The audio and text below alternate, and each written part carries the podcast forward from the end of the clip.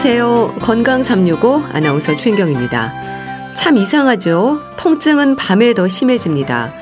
애써 잠들었다가도 통증으로 잠을 깨는 일이 많습니다. 50견으로 불리는 유착성 관절 낭염도 그렇습니다. 팔을 들어 올리기도 힘들고 팔을 뒤로 젖힐 때나 옷을 입을 때도 통증을 느낍니다. 몸을 뒤척이다 통증으로 잠을 깨기도 하죠. 하지만 50견이 아닌 다른 어깨 질환에서도 비슷한 통증은 느낄 수 있어서 잘 분별할 필요가 있고요. 나이 탓으로 생각해서 참고 견디는 것 역시 증상을 더 심하게 할 수 있습니다. 50견으로 불리는 유착성 관절 낭염 어떤 특징이 있는지 오늘 알아보겠습니다. 건강 365 성시경의 거리에서 듣고 시작하겠습니다. 어깨 통증이 있을 때, 팔이 올라가지 않을 때, 50견으로 나름 짐작하는 분들이 많습니다. 유착성 관절 낭염, 동결견으로도 불리는데요. 질환인 걸까요? 증상일까요? 어깨 통증을 증상으로 하는 여러 가지 질환들이 있는데요. 50견의 특징적인 증상은 뭘까요? 경희대 한의대 침구과 김용석 교수와 함께 합니다. 교수님 안녕하세요. 네, 안녕하세요. 네. 교수님, 50견, 동결견, 유착성 관절 낭염 다 같은 거죠?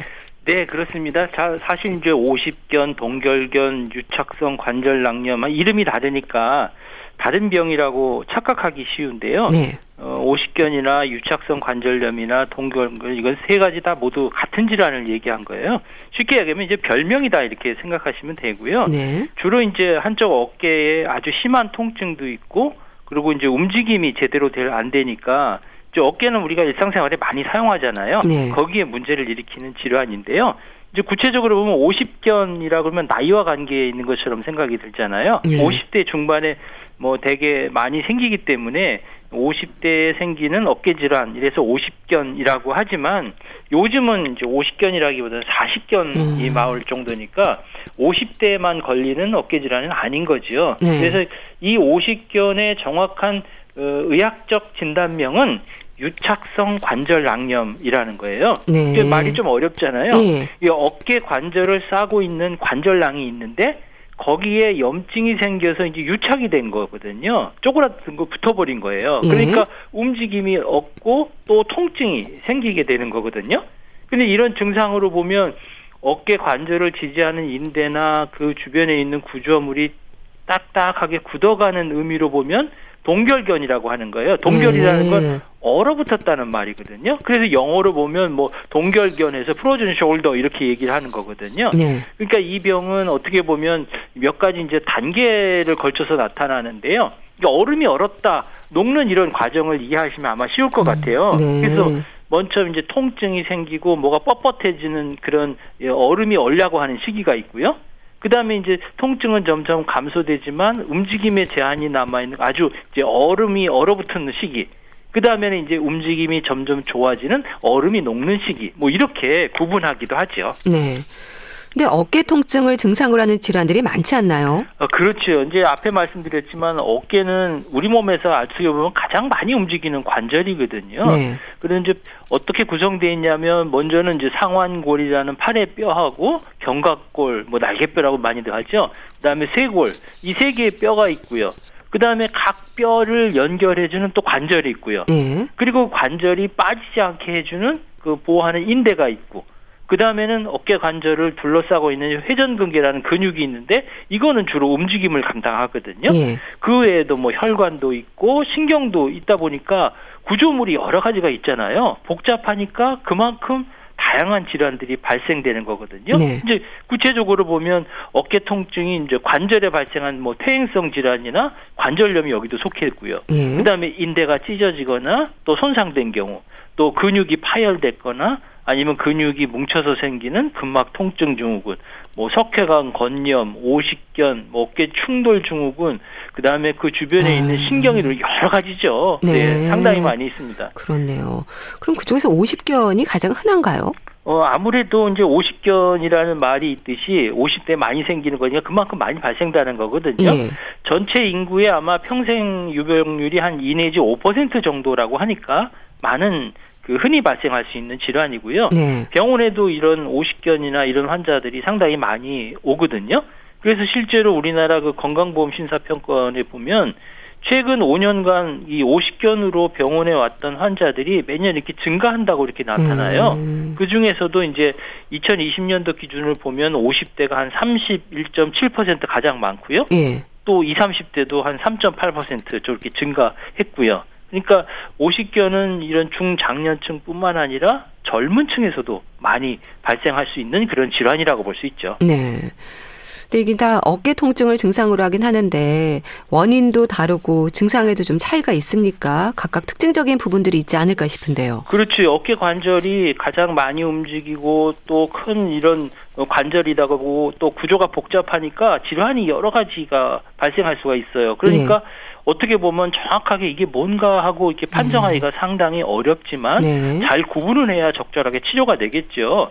맨 먼저 이제 근막 통증 증후군이라는 거 있잖아요. 그래서 네. 우리가 뭐 목이나 어깨에 근육이 뭉쳐서 그 부위를 이제 손가락을 꾹 누르면 아주 아파서 깜짝 놀라는 이런 통증과 뭐 저리거나 시린 증상이 생기니까 이런 거는 오십경과 달리 뭐 두통이나 근육통이 같이 나타나게 하고요. 예. 그다음에 이제 목 디스크도 마찬가지로 신경이 문제가 생기는 거거든요.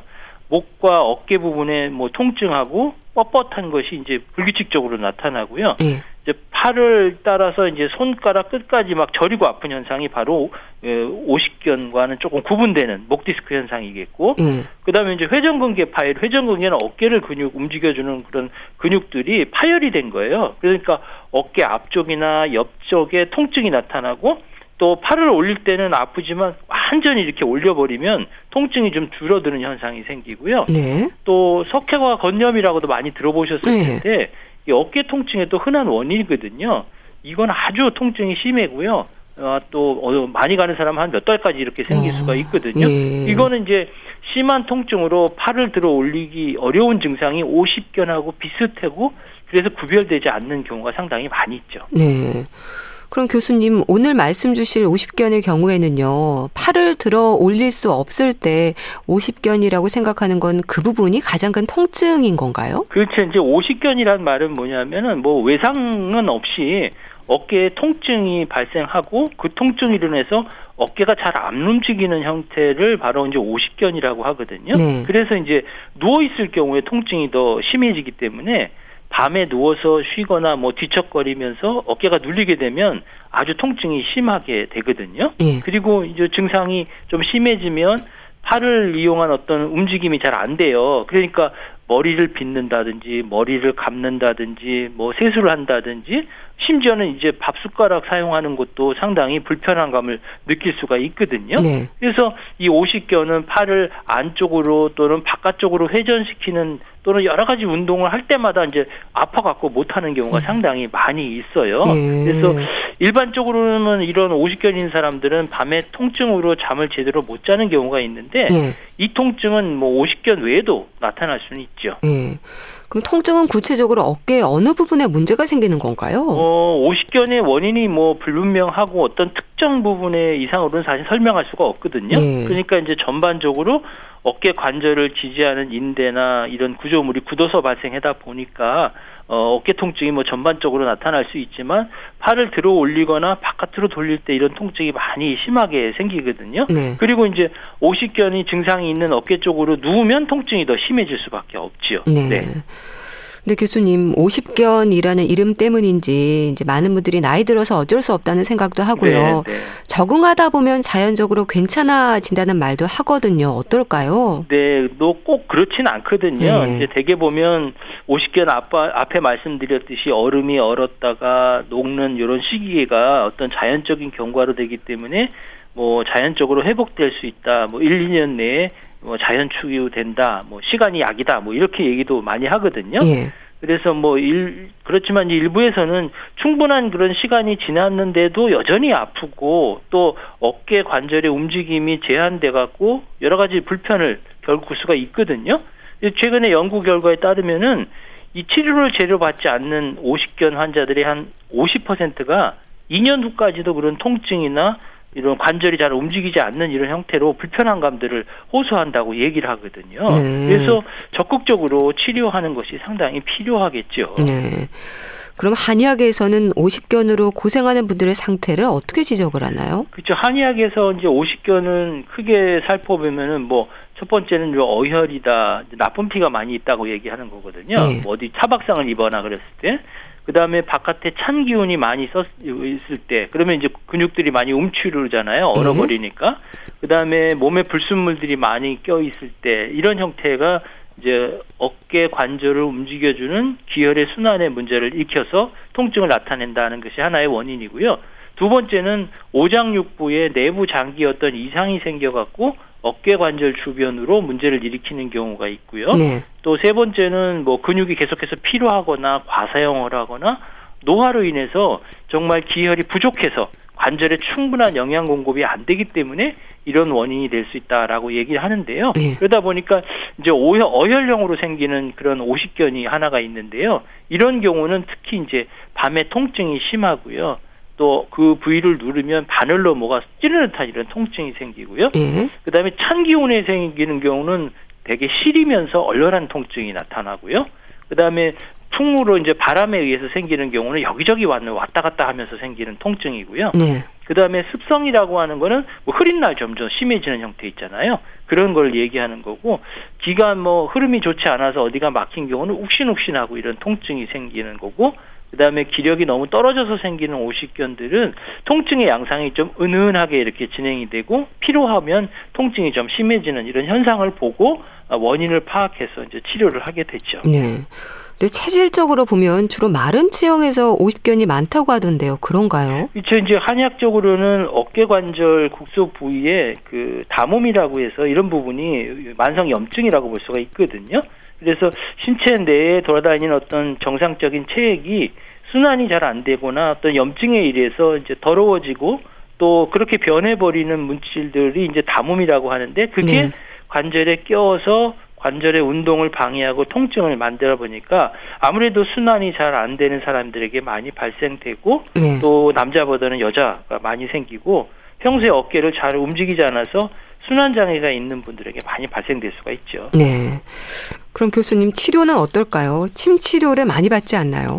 어, 한약에서는 오십견의 이제 근본적인 원인을 찾아서 그게 바깥에서 원인이 생긴 건지 아니면 내부에서 생긴 건지 아니면 노화에 생긴 건지를 보고 적절하게 이제 치료를 하게 되거든요. 네. 일반적으로는 이제 기본적으로는 전신의 어떤 기혈의 순환을 돕는 것이 한방 치료의 가장 목표고요. 그를 위해서 이제 첫 번째가 이제 추나요법이라는 게 있어요. 네. 손으로 이제 만져주는 수기요법의 일종인데 어깨 관절이나 근육이나 인대가 이 어긋난 것들을 바르게 이제 교정시켜 주는 거고요. 네. 그다음에 많이 쓰는 게 아무래도 침 치료잖아요. 어깨 주변에 있는 근육이나 인대의 어떤 긴장을 완화시켜 주고 뭉쳐있는 어떤 기혈을 풀어줘서 통증을 완화시켜주는 이런 효과가 있고요. 예. 그 외에도 이제 관절각 내에 생기는 염증을 없애주기 위해서는 약침요법 음. 같은 것들을 쓰기도 하고요. 예. 뭐 아울러서 이제 근육이 손상된 거나 아니면 부족해지거나 약해진 인대를 강화시켜주고 또 재발을 방지하기 위해서 한약 이런 처방을 하게 되지요. 네. 네. 그럼 침 치료와 이 봉독 약침 요법은 좀 다른 건가요? 어, 우리가 이제 한약에서는 일침이구삼약이라 해서 침치료가 가장 많이 쓰거든요. 예. 침치료는 일단 제일 중요한 건 통증을 완화시켜 주는 거고요. 그러다 보니까 관절의 운동 범위가 점점 늘어나는 거거든요. 어, 초기에는 이제 통증을 조절하는 목표로 치료하고 그 다음에는 관절의 기능을 회복시켜 주는 걸 목표로 치료하는데요. 네. 그 침은 많이 들어보셨지만 네. 봉동 약침은 잘 못 들어보실 수 있잖아요. 네. 봉동 약침이 약침이라는 건 뭐냐면은 침 놓는 것하고 약물의 효과를 같이 보는 거예요. 음. 약은 우리가 먹는 거로만 생각했지만 주사처럼 침과 약의 효물을 같이 해서 화학적인 자극도 주고 물리적인 자극을 주는데 그 들어가는 액체가 바로 봉독이거든요. 음. 벌의 독이거든요. 여기에는 아주 강한 염증을 완화시켜주고 통증을 완화시켜주는 그런 물질들이 들어가 있어요. 예. 그래서 여기를 놓게 되면 염증이 생긴 것들이 그 자리에서 이렇게 풀어지기 때문에 통증도 완화시켜주고 그러다 보니까 이제 움직임이 좋아지거든요. 그런데 문제는 뭐냐면 봉독이라는 게 벌에 쓰면 알레르기 일으키는 사람들이 있잖아요. 아. 반드시 이게 봉독요법이 상당히 좋다고 하더라도 알레르기 테스트를 반드시 한 다음에 하셔야지 잘못하면 큰 문제를 일으킬 수가 있죠. 네. 치료 기간은 길게 잡나요? 대개 이제 3개월에서 이제 4개월 정도 통증이 있고 또 다시 3개월 정도 또 통증이 좀 가라앉으면서 그다음에 관절 움직임이 제한돼 있고 다시 뭐 3개월 정도 지나서 회복되는 게 자연적인 경과거든요. 예. 그러다 보니까 한 1, 2년 정도 경과를 가지고 변하는 이런 형태가 나타날 수 있고요. 어 아무래도 초기 통증기에 비해서 후기에 운동이 잘 안 되는 기는 이제 통증은 사라지고 운동 제한만 남아서 대부분 사람들이 이제 통증이 없으면 다 낫다고 생각하는 경우가 많거든요. 네. 그러나 그렇게 되지 않는 경우가 상당히 많아요. 병은 역시 진행되고 있는 상황이거든요. 네. 그래서 꾸준한 치료를 각 단계별로 적절하게 하시는 게 중요하죠. 네. 또 따뜻한 찜질이 증상 완화에 도움이 된다고 하던데 그럴까요? 아무래도 따뜻한 찜질이나 또는 뭐 한약에서 그뜸 치료 같은 거 있잖아요. 온열 자극 주는 거. 이게 바로 이제 어깨나 전신의 어떤 근육들의 어떤 어, 혈액 순환이라든지 이런 부분들을 개선시켜 주기 때문에 추가적으로 이런 치료를 돕는 효과가 있지요. 네. 그래서 이제 우리가 오십견이 있으면 운동 많이 하라고 얘기하잖아요. 그래서 스트레칭을 할 때 이 스트레칭 하기 전에 어깨 주변을 따뜻하게 온찜질을 해주면 혈액 순환이 좋아지고 또 통증도 완화지고 움직일 때 좀 부드러워지는 경향이 있거든요. 네. 그래서 스트레칭 전에는 이렇게 온찜질 해주고요. 그 다음에 스트레칭 하고 나서는 이 움직임이 없는 것들을 자꾸 움직이다 보면은 어, 불편함이 생겨버리거든요. 통증이 생겨버리거든요. 네. 그런 경우에는 냉찜질을 해서 통증을 좀 조절하는 것이 필요하죠. 네. 이거 나이 탓이려니 하고 방치하면 어떻게 될까요? 증상이 점점 더 심해지나요? 어, 오십견은 흔히 뭐 특별한 외상이 없는 경우가 많기 때문에 간혹 아주 경미한 외상 후에 이제 서서히 통증이 심해지기도 하거든요. 예. 그래서 심각하지 않게 생각하고 있지 않고 또 뭐 자가 치료하거나 자연 치유되거나 뭐 시유식이 취하는 경우가 상당히 많아요. 하지만 이런 이제 퇴행성 변화나 구조적인 이상으로 인해서 오십견이 발생하게 되면 적절한 치료 시기를 놓치게 되면 반대쪽까지 어떤 무리가 올 수도 있어요. 네. 그래서 어, 어깨 부위에 통증이 발생한 뒤에는 자연스럽게 치유되지 않고 일정 기간 지속되거나 또는 아주 밤에 통증이 심하기 때문에 잠을 충분히 자기 어려웠죠. 그래서 이런 경우에는 정확하게 진단을 받으셔야만 빠르게 일상에 복귀할 수가 있죠. 네. 근데 목 디스크와 같은 경추 질환으로도 사실 어깨 통증부터 팔 저림까지 증상이 나타나지 않습니까? 그렇죠. 이제 그렇게 해서 이제 어 감별을 상당히 중요하게 생각을 해야 되는 거거든요. 어깨 부분이 근육만 있는 것이 아니고 관절만 있는 것이 아니라 신경도 부분이 있거든요. 네. 그래서 목 위에 있는 신경이 눌려 갖고 팔, 다리, 어깨 쪽에 이렇게 통증이 생기는 목 디스크 같은 경우가 상당히 많이 있어요. 그러니까 어깨와 팔을 따라서 손가락 끝까지 저리고 아픈 증상이 나는 거는 목 디스크고요. 네. 그렇지 않고 아프지만 또 어쩌게 보면 완전히 올리면 중, 이게 등상이 좀 줄어들, 줄어드는 것 같은 경우는 뭐 회전근개에 어떤 이상이 있거나 하는 이런 현상이 생기기 때문에 목 디스크로 왔다가 생각을 했는데 결국은 이 환자는 오십견인 경우도 상당히 있고요. 또 네. 오십견인 줄 왔는데 목 디스크인 경우도 상당히 발견할 수가 있습니다. 네. 그럼 오십견과 뭐 회전근개 파열, 뭐 석회와 건염과 같은 어깨 질환들을 동시에 앓기도 하나요? 사실 뭐 동시에 이렇게 아는 경우는 네. 없고요. 각각 다른 질환이거든요. 이게 오십견이나 회전근개 파열이나 석회가 건염은요. 회전근개 파열이라는 건 무슨 말이냐면 어깨 관절 주위를 덮개처럼 싸고 있는 힘줄이 있어요. 그게 네. 네 개의 근육이거든요. 그 네. 그 근육의 힘줄이 파열되는 거예요. 그러면 어깨 관절이 불안정하잖아요. 힘을 제대로 못 주고 그러면 통증이 발생되는 게 이제 회전근개 파열이거든요. 네. 그 원인이 불병한 그 오십견과는 달리 이거는 갑작스럽게 어디 충격을 받거나 뭐 지나치게 팔을 많이 쓰거나 또 퇴행성 변화가 있거나 해서 원인이 생기는 경우가 많거든요. 그래서 회전 근개 파열이 되게 되면 근육을 움직이는 동작을 하게 되면 회전 근개 파열이 되니까 근육에 10개 정도 힘이 있어야 되는데 그게 파열을 돼서 한 5개, 6개 되면 힘이 그만큼 떨어지는 증상이 생기겠죠. 예. 그다음에 이제 석회과 건염이라는 것은 어깨 관절 이제 회전 근개 혈액 순환이 원활하지 못해서 이게 석회성 물질이 침착되는 거예요. 그러면 염증이 생기잖아요. 예? 그러면 층장이 점점 심해지게 생기겠죠. 그래서 음. 오십견은 대개 증세가 서서히 찾아오는 반면에 이 석회가 관념은 대개 증상이 갑작스럽게 심해지는 그런 특징이 있지요. 네. 그럼 많은 어깨 질환들 중에서 가장 통증이 심한 질환은 뭔가요? 아무래도 어깨 질환 중에는 오십견도 있지만 석회와 건염이 그 중에서도 갑작스럽고 또 통증이 심하게 나타나는 경우가 상당히 많거든요. 네. 그 치료도 중요하지만 예방을 위한 노력이 중요하지 않을까 싶은데 예방법이 있을까요? 어 사실 이제 어깨 질환에 오십견이 생겼을 때는 무슨 병이든 마찬가지지만요. 초기에 치료하는 게 상당히 중요하고 적절하게 제때 치료하는 게 중요한데 예. 그거보다 더 중요한 거는 병이 걸리지 않게 하는 거잖아요. 예. 미리 예방하는 것이 먼저 꾸준하게 관리를 해주는 것이 무엇보다도 중요한데요. 어, 어깨 통증은 사실 나쁜 자세 때문에 생긴다 해도 과언이 아니거든요. 예. 특히 어떤 자세냐면 둥이 굽어 있고요. 양쪽 어깨가 앞쪽으로 말려오면 이런 질환, 그러니까 거북목 같은 거 있죠. 예. 이런 자세가 되면 어깨 질환이 발생할 확률이 높아요.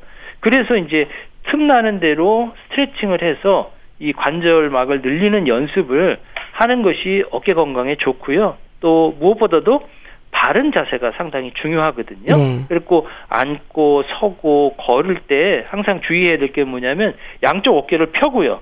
그다음에 턱을 당기고 그다음에 허리를 똑바로 세우는 이런 바른 자세를 항상 생활화해야 되거든요. 네. 또 하나 중요한 건 뭐냐면 아무리 좋은 자세라도요. 한 자세로 고정된 상태로 오래 있으면 혈액순환에 문제가 생기니 그렇게는 하지 말아야 되거든요. 네. 그래서 중간에 적절하게 휴식도 취하고 한 1분 정도 뭐 스트레칭을 해서 어깨나 목이나 등의 근육이 긴장된 것들을 풀어 주시는 게 좋고요. 네. 또 하나는 이제 주무실 때예요.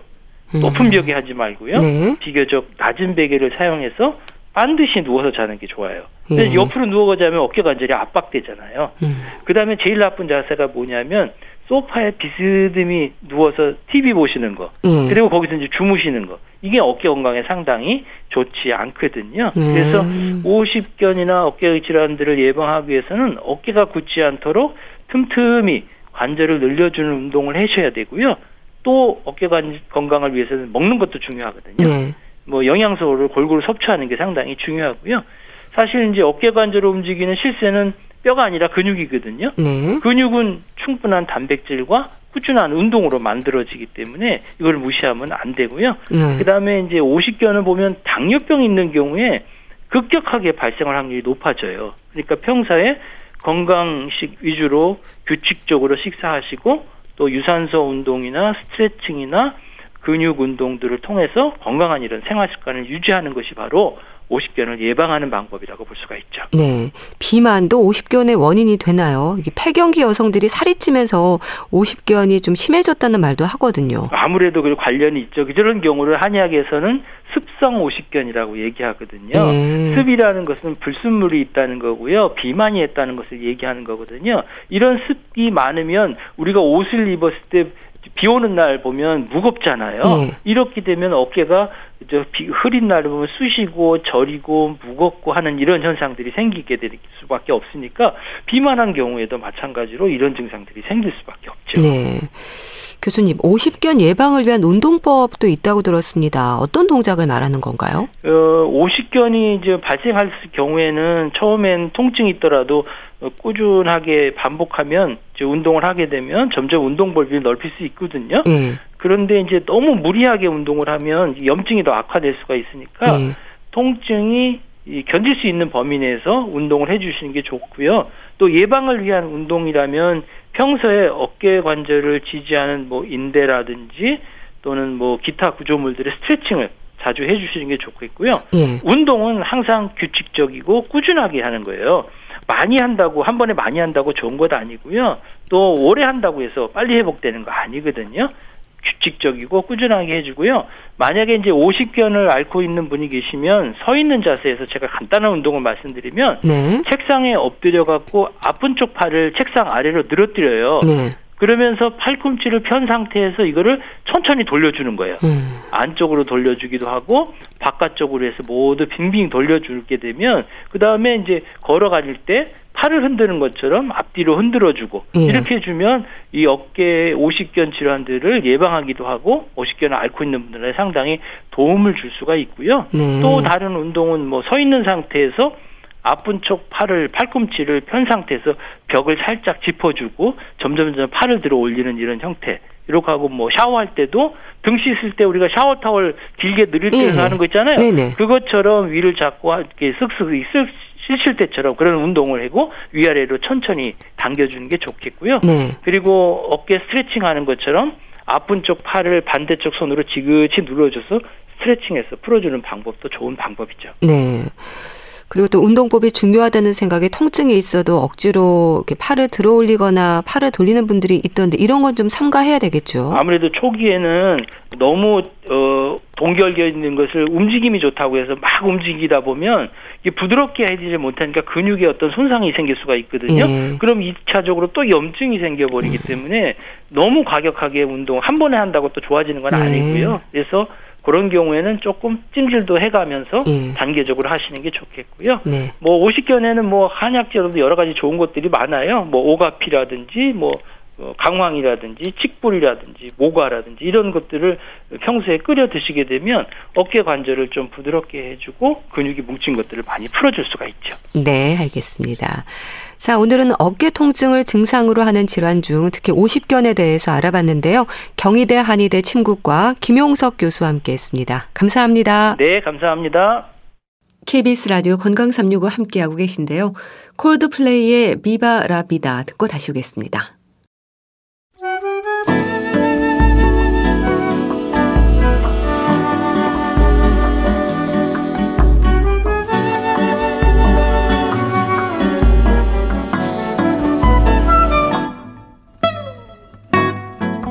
건강한 하루의 시작.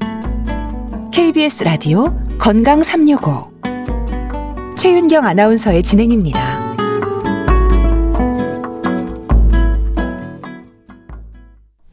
KBS 라디오 건강 365 함께하고 계십니다. 주말의 건강책 정보 북컬럼니스트 홍순철 씨 연결되어 있습니다. 안녕하세요. 네, 안녕하세요. 오늘 소개해 주실 책은 제목이 치료하는 마음입니다. 의사 입장에서의 마음을 들여다 볼 수 있는 내용인가요? 뭐 제목에서부터 많은 생각을 하게 되네요. 예, 치료하는 마음, 의사들은 어떠한 마음으로 중요한 선택을 하고 결정을 할까? 그리고 그런 결정에 환자들은 어떻게 대응할까? 이 과정을 우리가 들여다볼 수 있는 책인데요. 예. 후회 없는 치료를 위해 환자와 의사가 기억해야 할 것들이란 부제가 적혀 있습니다. 예. 우리가 선택과 결정이 중요하다 이런 이야기 하잖아요. 그런데 생각해 보면 의료 현장에서 치료 현장에서는 더더욱 그런 것 같습니다. 예. 특히 생명이 왔다 갔다 할 정도의 촌각을 다투는 상황에서 우리는 환자로서 또한 보호자로서는 대부분 스스로 결정할 수 없는 경우가 많이 있습니다. 그렇죠. 그럴 때 우리는 의료진의 판단과 결정을 존중하고 따르고 또 그것이 최선이라고 여기고 있는데요. 예. 그런데 문제는 의료진들 역시 신이 아닌 이상 완벽한 해답을 찾기는 어렵다라는 겁니다. 그리고 그들 역시 자신들 앞에 주어진 여러 선택지 가운데서 고민하고 또 환자의 예후라든가 특히 최근에는 환자의 어떤 삶의 질을 고려한 선택을 할 수밖에 없는데요. 예. 오늘 소개해드리는 치료하는 마음 이 책의 저자는 하버드 대학교 의과대학 교수세요. 예. 그런데 다양한 의료 결정에 맞닥뜨린 사람들에게 결국 중요한 결정은 자신에게 달려 있다라고 음. 강조하고 있습니다. 네. 환자 자신이 자신이 바라는 삶의 모습이 무엇인지를 이해하고 그에 어울리는 치료를 선택하는 것이 중요하다라고 강조하고 있는데요. 책에는 실제 환자들의 생생한 사례와 함께 우리가 치료를 선택해 나가는 과정, 그리고 그 과정 가운데서 빠질 수 있는 함정이라든가 오류, 또 환자와 의사의 다른 사고 방식, 이런 것들에 대해서 조목조목 짚어 나가고 있는데요. 네. 질병의 한가운데서 사실 그때는 모든 것이 불확실한 상황일 수밖에 없거든요. 정말 중요한 선택의 기로에 놓여 있는 환자들 그리고 가족들에게 과연 어떤 것이 올바른 선택인지 중요한 나침반을 제공해 줄 수 있는 책이라고 할 수 있습니다. 네. 일단 저자가 한 분이 아니네요. 근데 이런 치료에 있어서의 선택, 의료 결정 쉽지 않은 문제 아닙니까? 그렇습니다. 제롬 그룹먼, 아, 페멀라 하츠밴드 이렇게 두 분이 책을 쓰셨는데요. 예. 모두 하버드 대학교 의과대학 교수분들이세요. 책에 보면 이 어, 분들이 실제로 우리 현장에서 겪었던 다양한 사례들이 소개가 되고 있습니다. 예. 네, 극적인 케이스가 좀 있는데요. 예컨대 이런 경우인 거죠. 이와 비슷한 경우들을 아마 경험해 보신 적이 있을 것 같은데요. 고 콜레스테롤 혈증 진단을 받은 수전 파월이라는 사람이 있습니다. 예. 이 사람은 향후 10년간 100분의 1의 확률로 심장 발작이 일어날 수 있다 라는 이야기를 의사에게 들었어요. 아. 그때 치료제인 스타틴을 복용하면 심장 발작 가능성은 30% 낮아집니다. 네. 그런데 이 약 때문에 염증성 근육통이라든가 위장 장애, 간 손상 등의 부작용을 겪을 수가 있어요. 이럴 때 환자의 수저는 스타틴을 복용해야 될까 하지 말아야 할까 아. 혼란스러운 상황인 거죠. 그렇네요. 또 책에 보면 더 극적인 사례가 있는데요. 오마르 아킬이라고 하는 인물은 오랫동안 비형 간염에 걸린 걸 모르고 지내다가 아, 간 견, 경변증 때문에 혼수 상태에 빠져 있습니다. 네. 긴급하게 병원으로 이송이 됐는데 간 이식이 필요한 상황이에요. 근데 적절한 장기를 찾지 못하고 있습니다. 혼수 상태거든요. 네. 새벽 1시에 전화벨이 울려요. 그리고 전화기 너머에서 의사가 이 환자인 오마르의 아내에게 이렇게 이야기합니다. 병원 두 곳에서 거절당한 간을 제가 지금 넘겨받았습니다. 음. 간을 기증한 분이 노인이고 네. 암 때문에 화학요법을 받은 적이 있습니다. 네. 확실하진 않지만 이 사람은 C형 간염인 것 같습니다. 라고 의사가 이야기합니다. 그때 혼수 상태에 빠진 남편의 아, 이 간을 이식해야 될지 말아야 될지 아내가 결정을 해야 되거든요. 예, 그렇네요. 아. 암 치료를 받고 C형 간염에 걸린 기증자의 간이라도 일단 이식해 달라고 해야 될까? 예. 아니면 적합한 기증자가 나타날 때까지 좀 더 기다려야 할까? 혼수 상태에 빠진 남편을 위해서 아내가 선택할 수 있는 건 과연 무엇일까? 상당히 어려운 결정이라고 할 수 있는 거죠. 네. 그러니까 이렇게 할까? 그러다 위험할 수 있지 않을까? 그럼 저렇게 할까? 그 치료를 결정하는 데 있어서 특히 치료가 어려운 질환일수록 수많은 생각이 하루에도 몇 번씩 달라질 텐데요. 솔직히 의사라고 해서 모든 상황을 100% 통제할 수 있는 건 아니잖아요. 의사도 환자도 참 어려울 때가 많죠. 그렇습니다. 책에 보면 실제로 수많은 환자들이 이런 비슷한 상황이 오면 의사들에게 이런 질문을 던진다고 그래요. 예. 선생님이 만일 저라면 예. 선생님은 이 상황에서 어떤 결정을 내리시겠습니까? 네. 난 질문인데요. 음. 수많은 의학적인 발전이 이루어졌지만 사실은 아직까지 의학의 많은 부분이 여전히 모호한 회색 지대에 있다라고 저자들은 강조하고 있습니다. 예. 하나의 질병을 치료하는 방법도 여러 가지고요. 그리고 각각의 방법마다 모두 이득이 있는가 하면 위험도 뒤따르고 있다는 거죠. 네. 더욱이 최근 들어서 인터넷, TV, 잡지, 책 정말로 얼마나 많은 치료 관련 정보들이 흘러 넘치고 있습니까?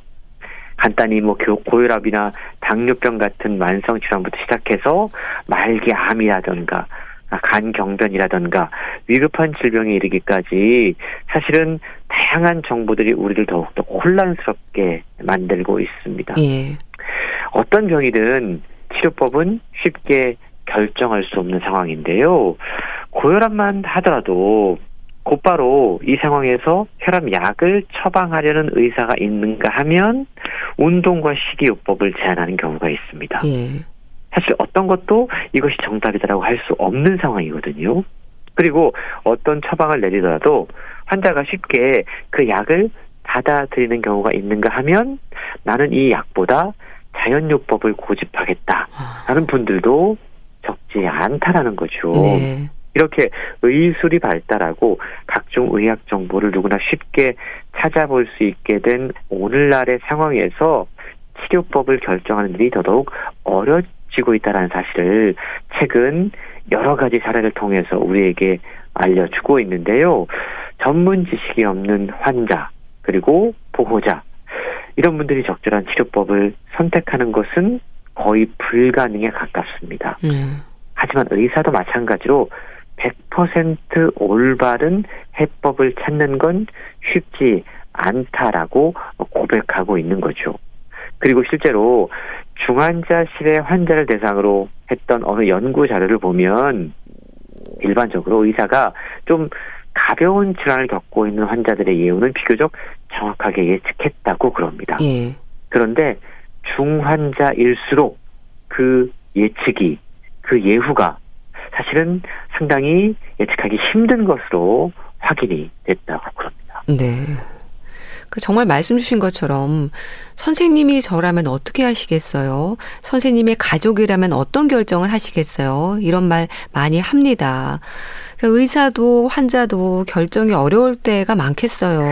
그렇습니다. 사실은 증상이 좀 경미한 경우에는 의사가 조언을 하고 판단은 환자가 하는 경우가 아, 많이 있습니다. 예. 책에 보면 치료하는 마음에는 모두 여섯 가지의 얼굴이 있다 라고 이야기를 해요. 네. 일단 최소한으로 치료를 받으려고 하는 최소주의자가 있는가 하면 반대로 건강을 위해서라면 무엇이든지 최대로 적극적으로 시도하는 최대주의자가 있습니다. 네. 그리고 의사의 권유를 일단 의심부터 하는 의심하는 어. 사람이 있는가 하면 네.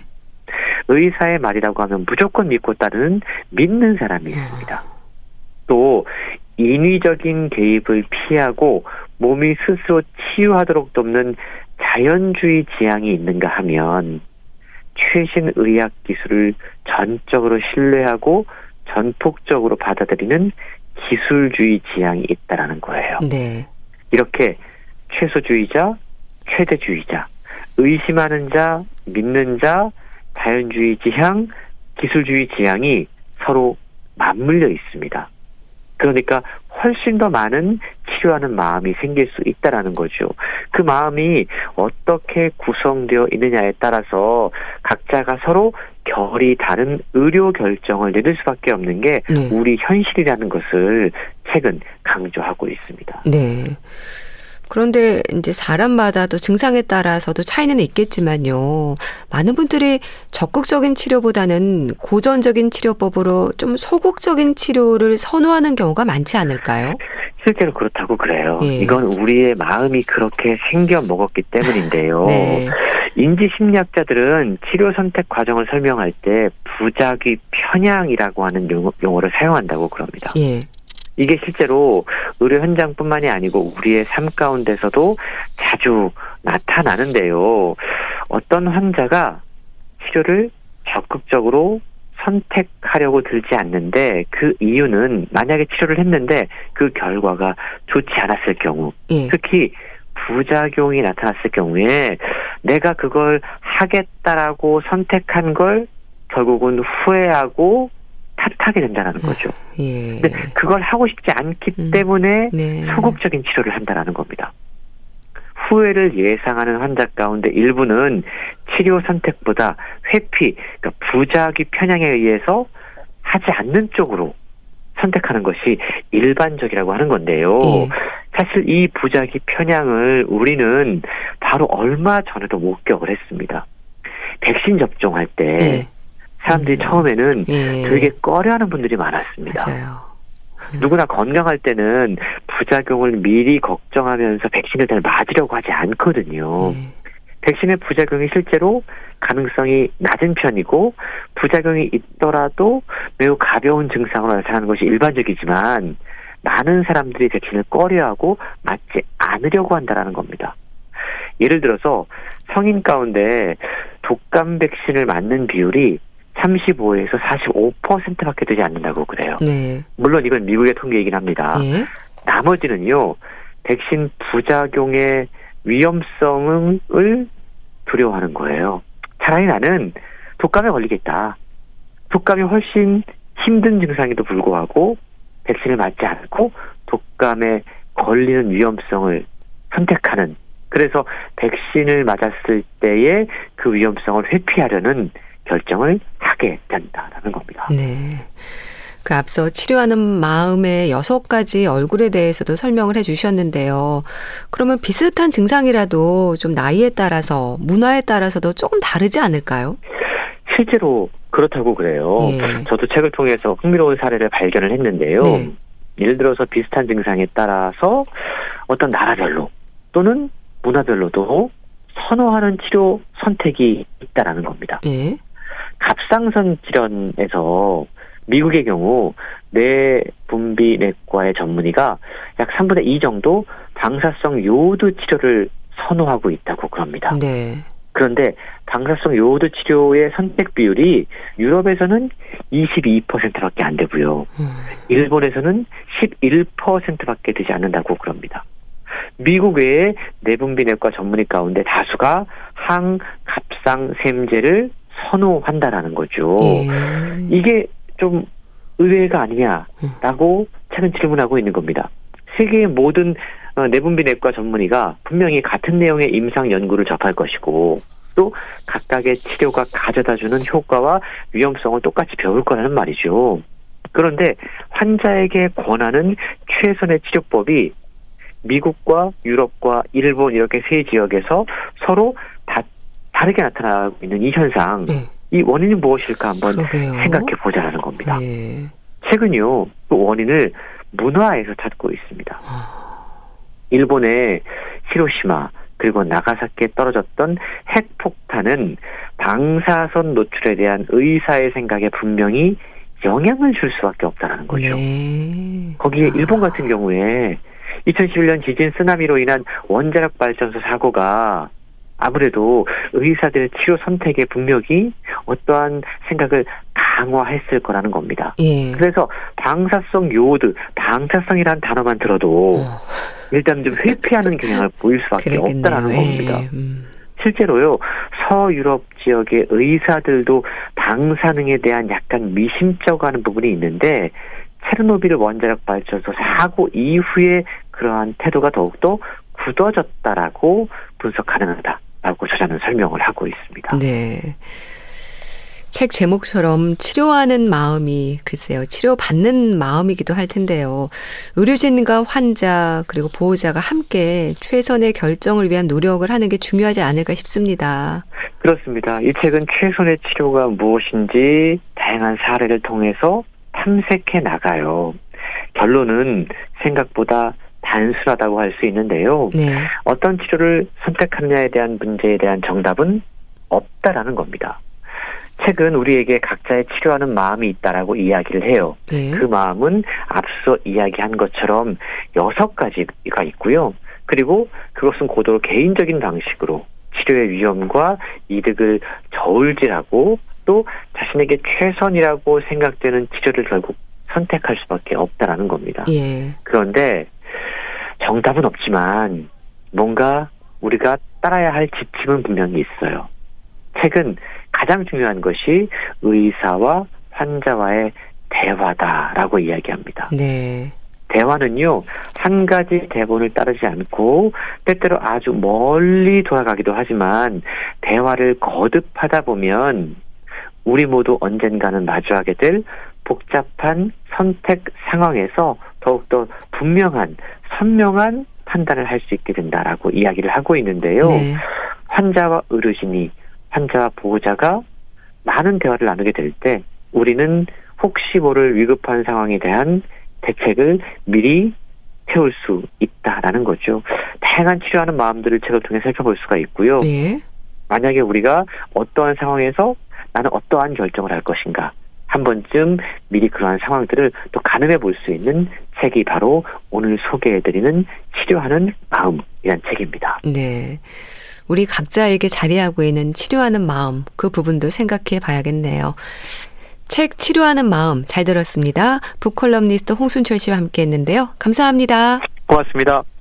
선우 정아의 봄처녀 보내드리면서 인사드릴게요. 건강365 아나운서 최인경이었습니다. 고맙습니다.